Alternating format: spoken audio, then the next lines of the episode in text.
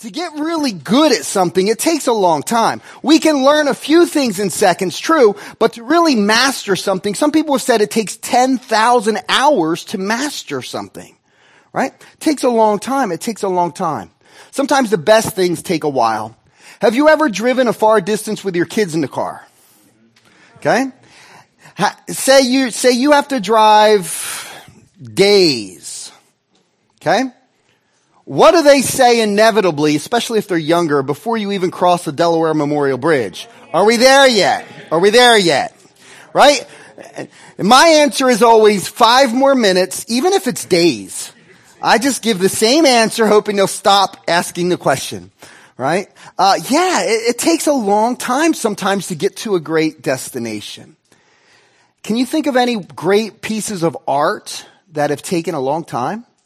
I'm thinking of the Sistine Chapel, right? Did Michelangelo paint the Sistine Chapel? Did it take him 10 minutes? No. Probably years, right?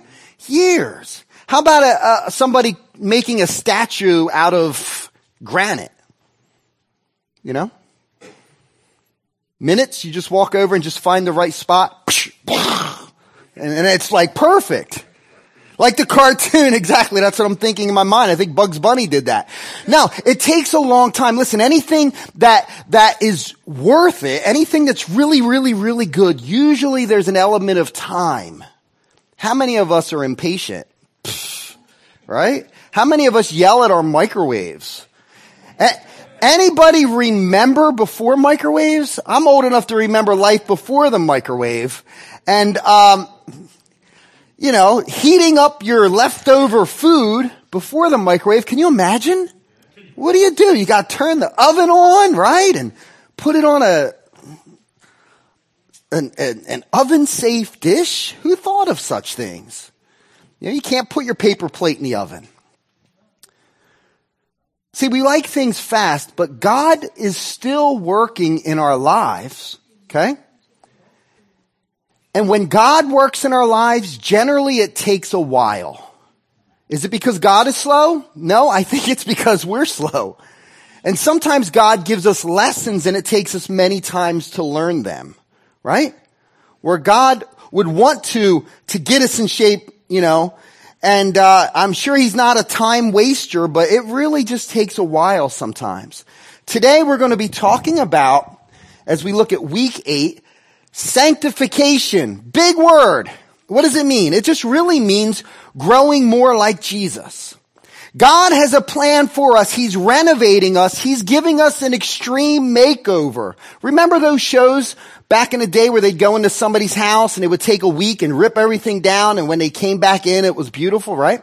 I remember they had car versions where they would steal somebody's car. Chip Foose did that think in the early 2000s, they would steal somebody's car and then when they saw it again, it would be awesome and totally perfect. And, but it still took them a while. They were working 24 hours a day for like a week, you know, with a bunch of the best mechanics in the world and it still took time.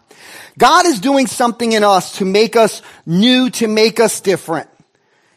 And he's cleansed us from all sin. We celebrated that today as we took communion. But there's still this part of us where we see we still have stuff in our lives. We still have sin. We're cleansed from all sin, yet we still have sin, right? We're not perfect. So today we're going to wrestle with that for a few moments. Here's a great quote from Thomas Trask. He is a former general superintendent of the assemblies. He said, the Christian walk is not a single event. It is a progressive journey. Yes, there is the initial fact of one receiving Christ as Savior and entering into the Christian life, but there is so much that God desires to do in the life of the believer following that entrance. Many of us miss out what God wants to do in our lives because we think of the first thing. We think of entering the doorway into Christianity. And many of us, we come through the doorway and that's where we stay. Can you imagine going to a museum? Maybe the Smithsonian? Let's say the Air and Space Museum, because I love that stuff. Right? Can you imagine walking through the, the Air and Space Museum in, in DC You enter through the door and you stand there. This is cool. I see some planes hanging up. And you stand there for eight hours and then you go home. And people would say, Hey, did you go anywhere great? Yeah, I went to the Air and Space Museum. And somebody says, Cool, did you see the planetarium? No, there wasn't any planetarium. There's just some planes hanging from the ceiling.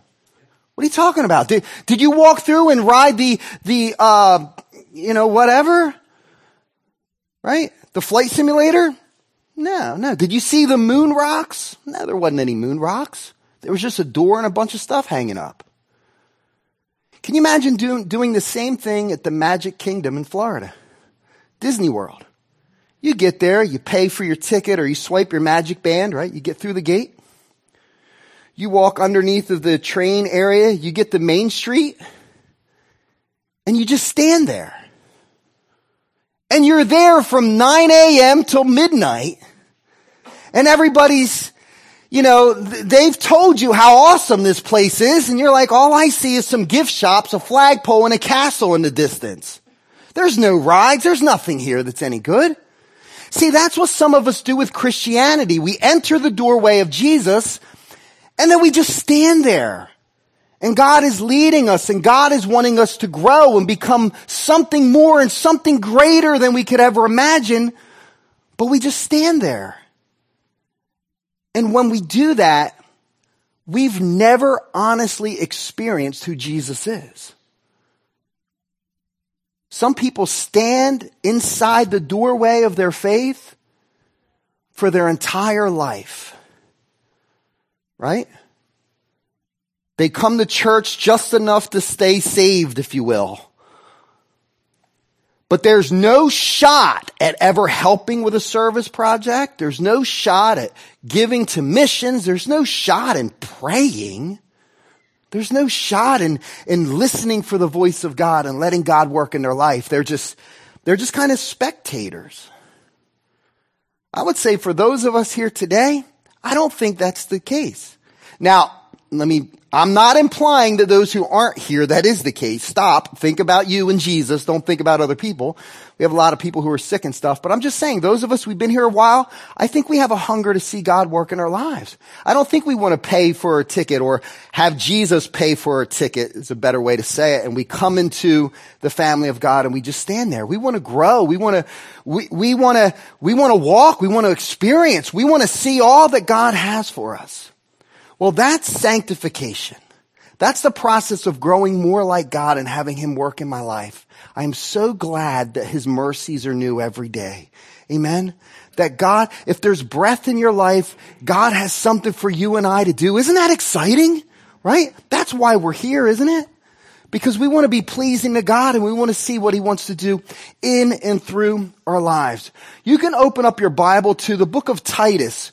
Our main scripture today is going to be from Titus chapter 2. It's on your YouVersion app if you have that, page 917. We're going to look at that today. And we're going to see through this passage how salvation works out, sanctification rather, how God's plan for us to be holy, to be right with Him is experienced today.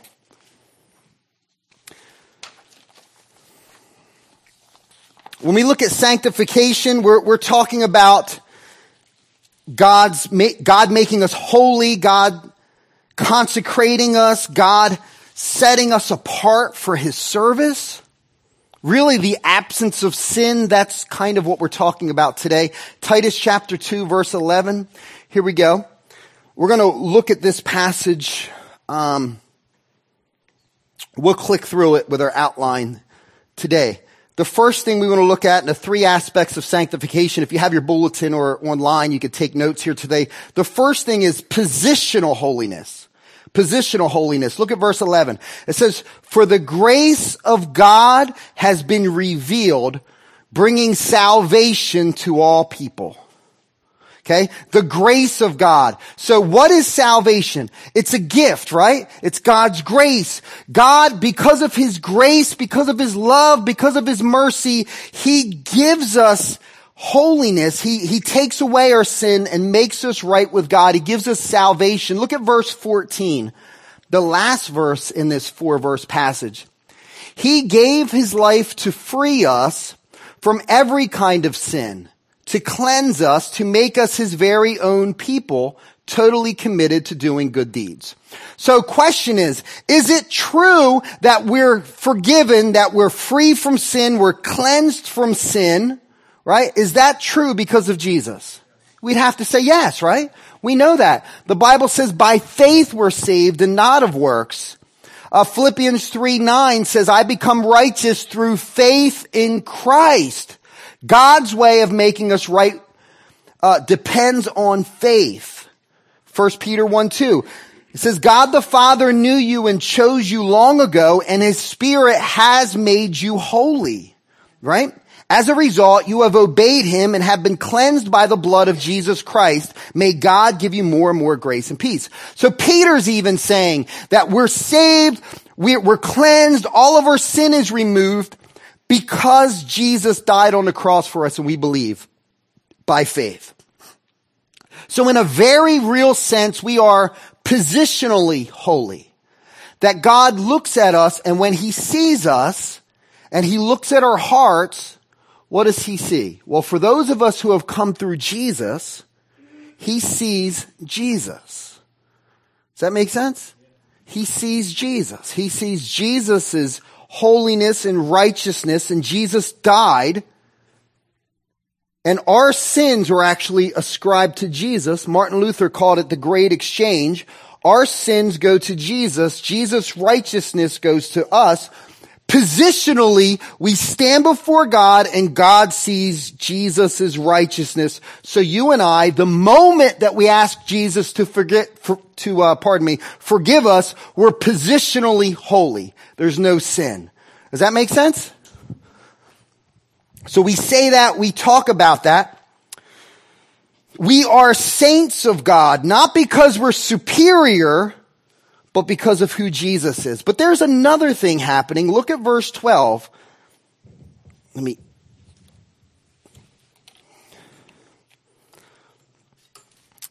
Actual holiness. Titus 2:12.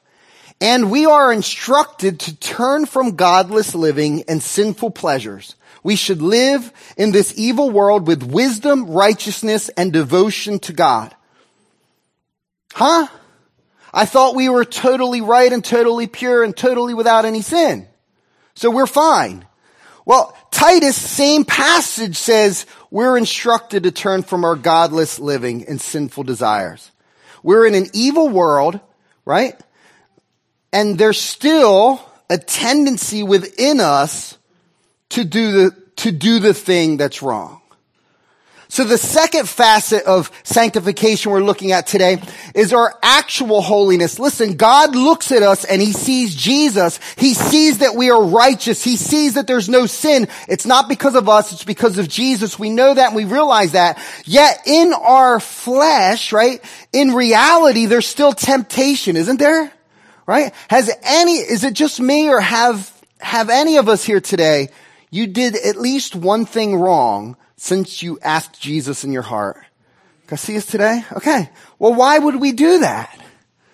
Because in this world, there's still this tendency for our hearts to wander. Okay? See, I think sometimes when people enter, we were talking about like going to a theme park or going to a museum and just standing at the door. Maybe we enter through the door of Christ and we just stand there.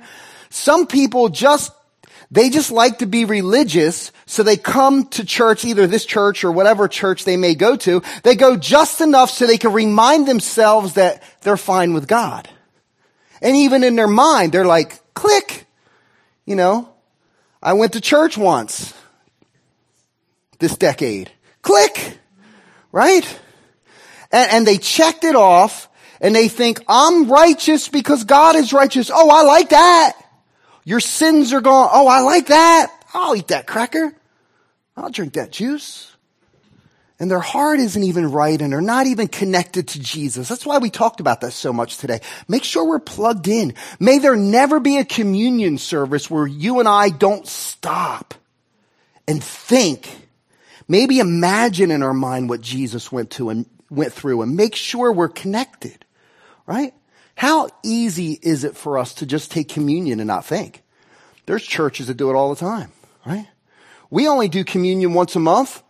I don't know if it's, if it's just me, but I'm telling you, time is going by fast, right? It seems like it's communion almost every week. I think I'm just getting old. I'm like, communion, what? Communion, what, what, what? Oh my gosh, here comes Easter. Remember, we were just joking. We were just joking and said happy Easter at November. Easter's in like four weeks or something. It's April 1st, six weeks. Right?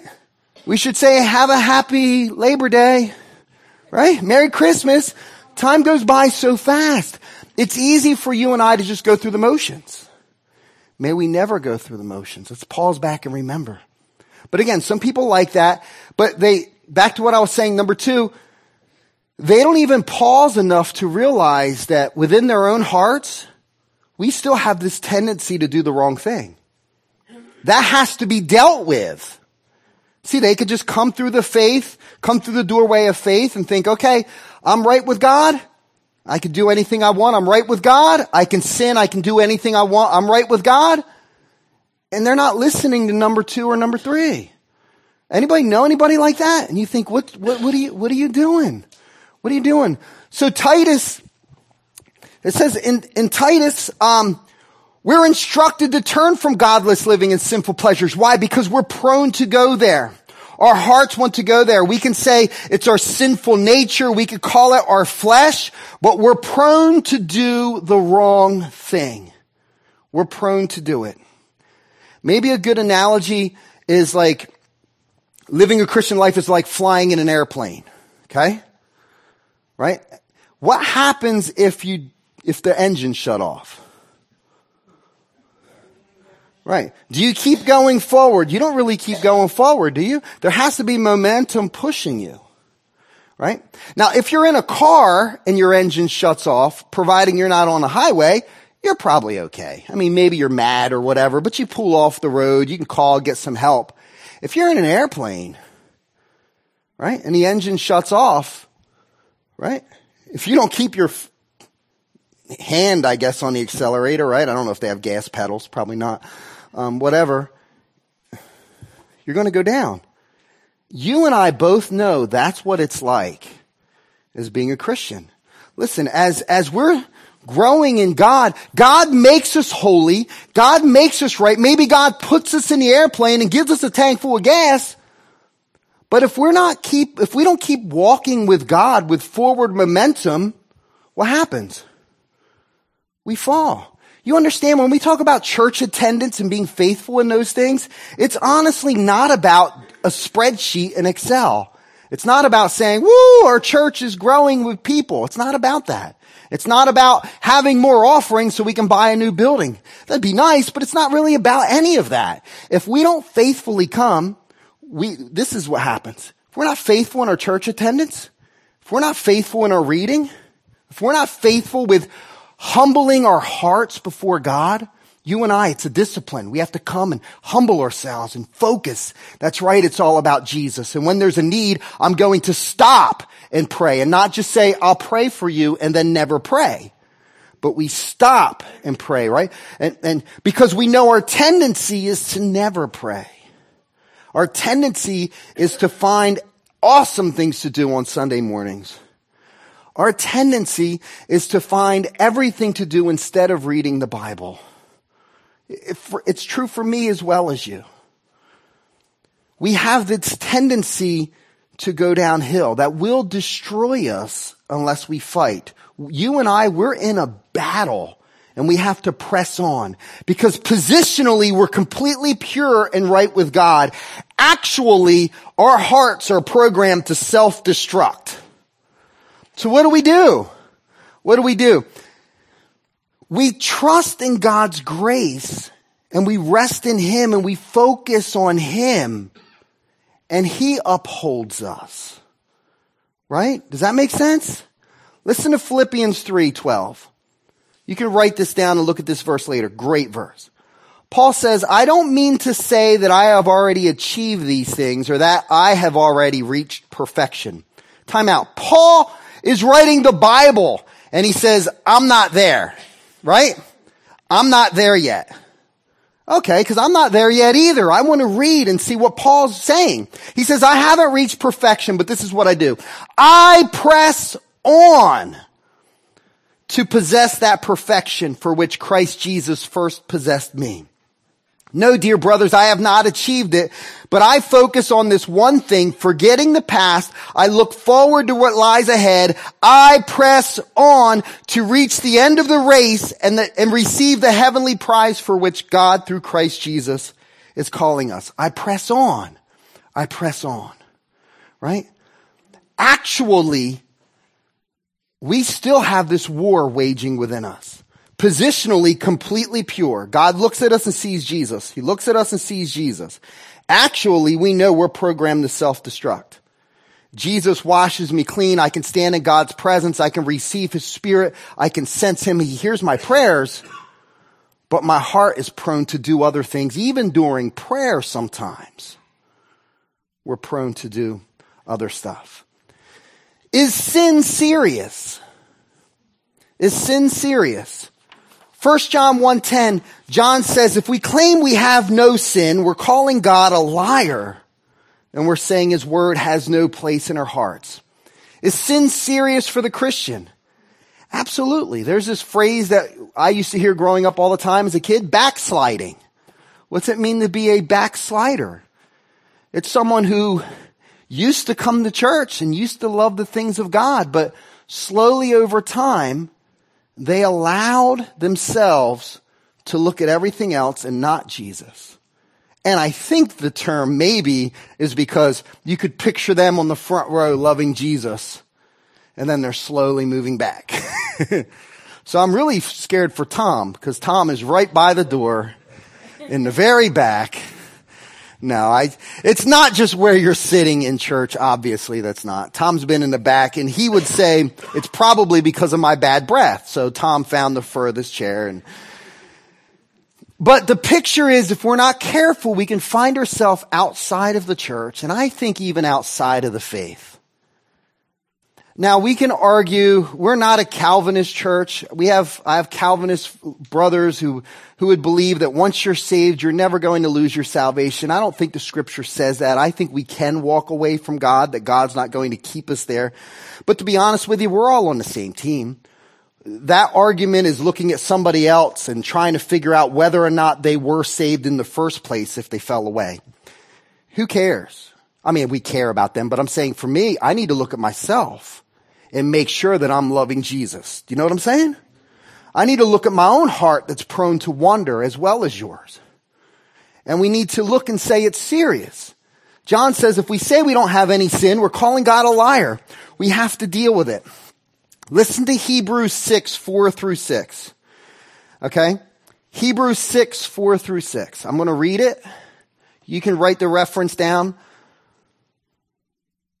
It says, for it is impossible to bring back to repentance those who were once enlightened, those who have experienced the good things of heaven and shared in the Holy Spirit, those who have tasted the goodness of the Word of God and the power of the age to come.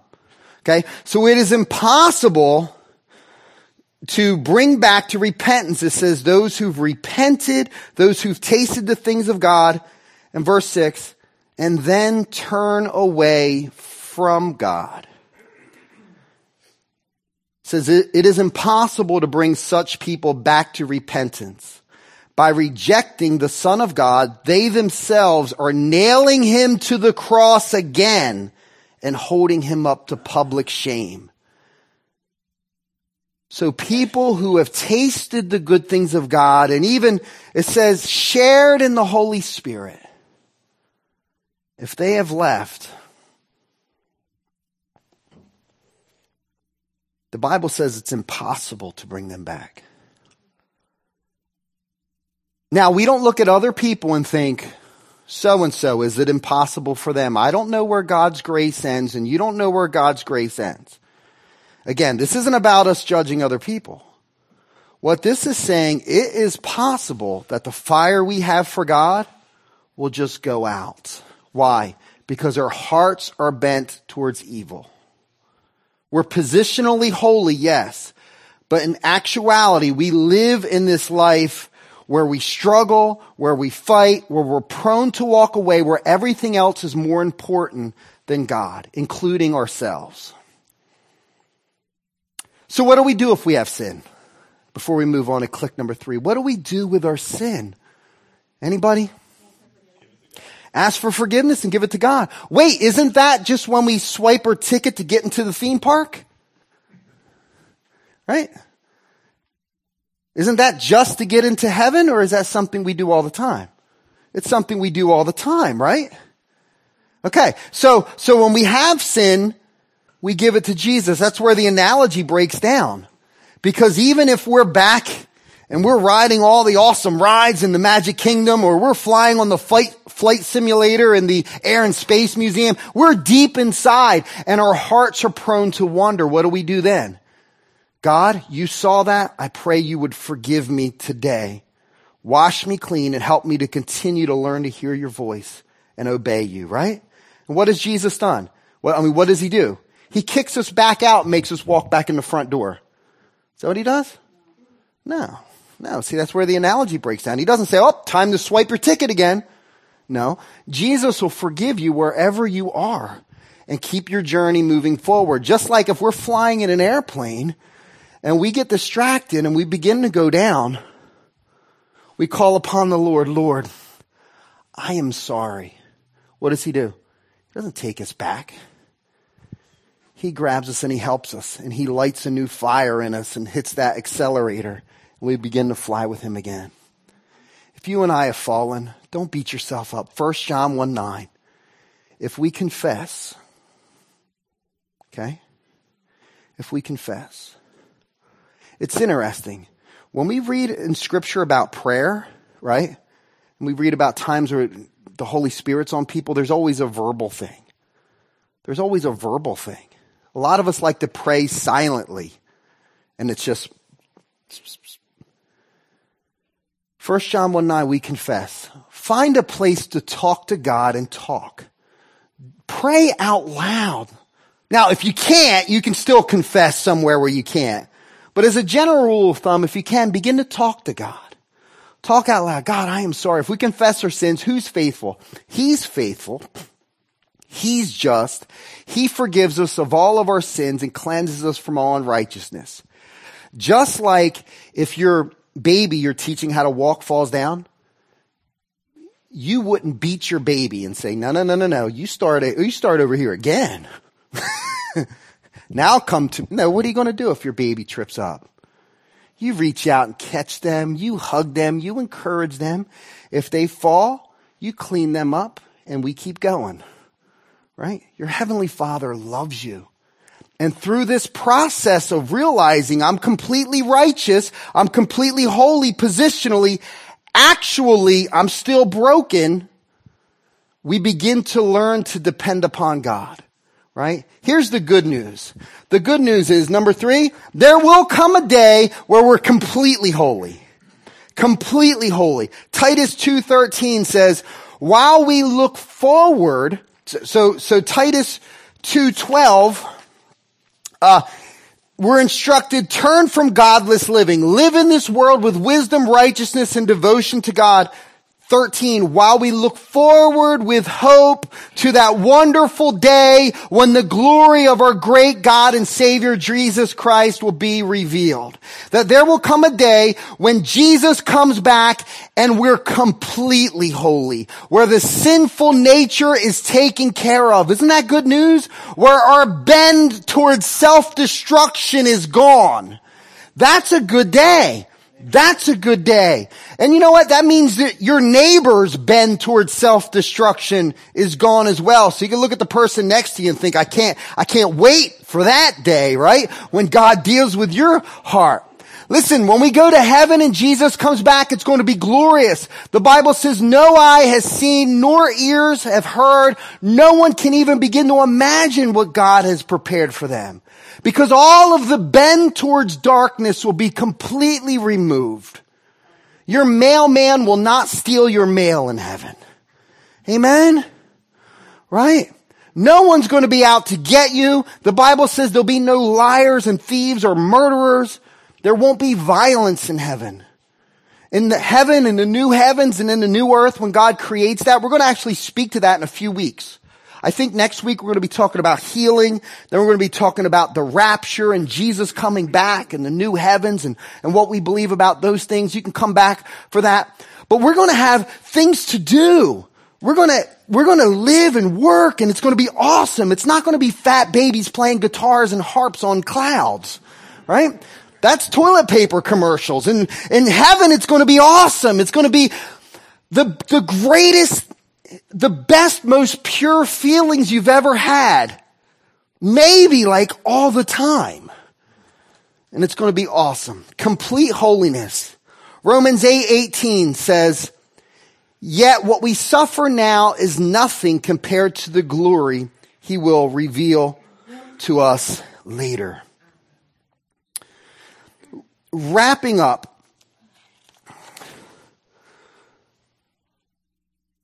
I'm streamlining a lot here. Wrapping up, let's look at a few scriptures in warning, and then we're going to go to God in prayer. Mark 7:16. Jesus replies to the church people of his day, to the Pharisees. May this not be applicable to us. Jesus replied, you hypocrites. Isaiah was right when he prophesied about you, for he wrote, These people honor me with their lips, but their hearts are far from me. See, the church that changes their community, that changes lives, is the church who always has their hearts bent towards God. It's not the best preachers. It's not the best worship team or the best sound system or the best buildings and the best parking lots. It, it, it's people whose hearts are bent towards God. You and I, let's bend our heart there. Why? Because by nature, our hearts are prone to wander. That's when we humble ourselves and says, no, I will worship the Lord. I will bless the Lord. Think of the psalmist that said, bless the Lord, O my soul worship his holy name. Bless the Lord. And he's like talking to himself. I'm going to give God praise. Hey, listen, self, listen me, right? I'm going to give God praise.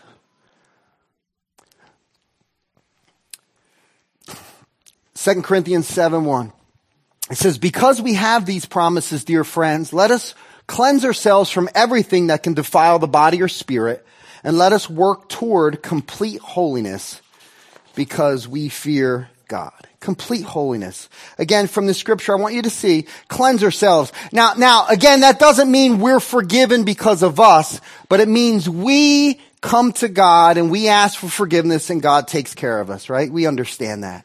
That God will do that. See, we're positionally holy Actually, we stumble and fall, but Jesus is going to pick us up. Jesus is going to work in our lives, but he wants us to keep working towards him. Hebrews 2 or Hebrews 12, 14. Work at living with peace with everyone and work at living a holy life. For those who are not holy will not see the Lord. Those who are not holy will not see the Lord. What's that phrase mean? Well, if we didn't come to Jesus, right? If we didn't come to Jesus and receive forgiveness, we're not holy. So those people who have never asked for forgiveness, they're not holy. They're not going to see the Lord. They're not going to heaven, right? The thing is, these verses, most of the time in scripture, they're written for churches. They're written for churches. So the writer of Hebrews is saying, be careful. He's writing to the church, work at living in peace. Work at living a holy life. Keep moving forward. Keep moving forward. Keep moving forward. One more scripture I wanted to look at quickly. If you can turn there, this, this scripture is too good to leave. I'm not really going to talk about it. You can read it in your devotions, but I want you to read 1 Peter 1. We're going to read this together and we can actually audibly read it together. Why don't we do that? It's in your Bibles.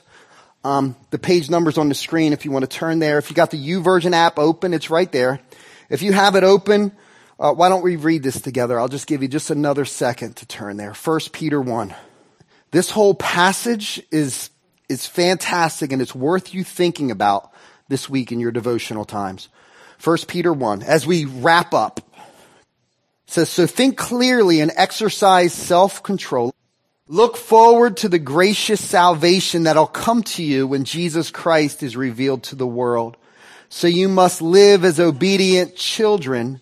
Do not slip back into your old ways of living to satisfy your own desires. You didn't know any better then. But now you must be holy in everything you do, just as God who chose you is holy. For the scriptures say, you must be holy because I am holy. And remember that the heavenly father to whom you pray has no favorites. He will judge or reward you according to what you do. So you must live in reverent fear of him during your time as foreigners in the land.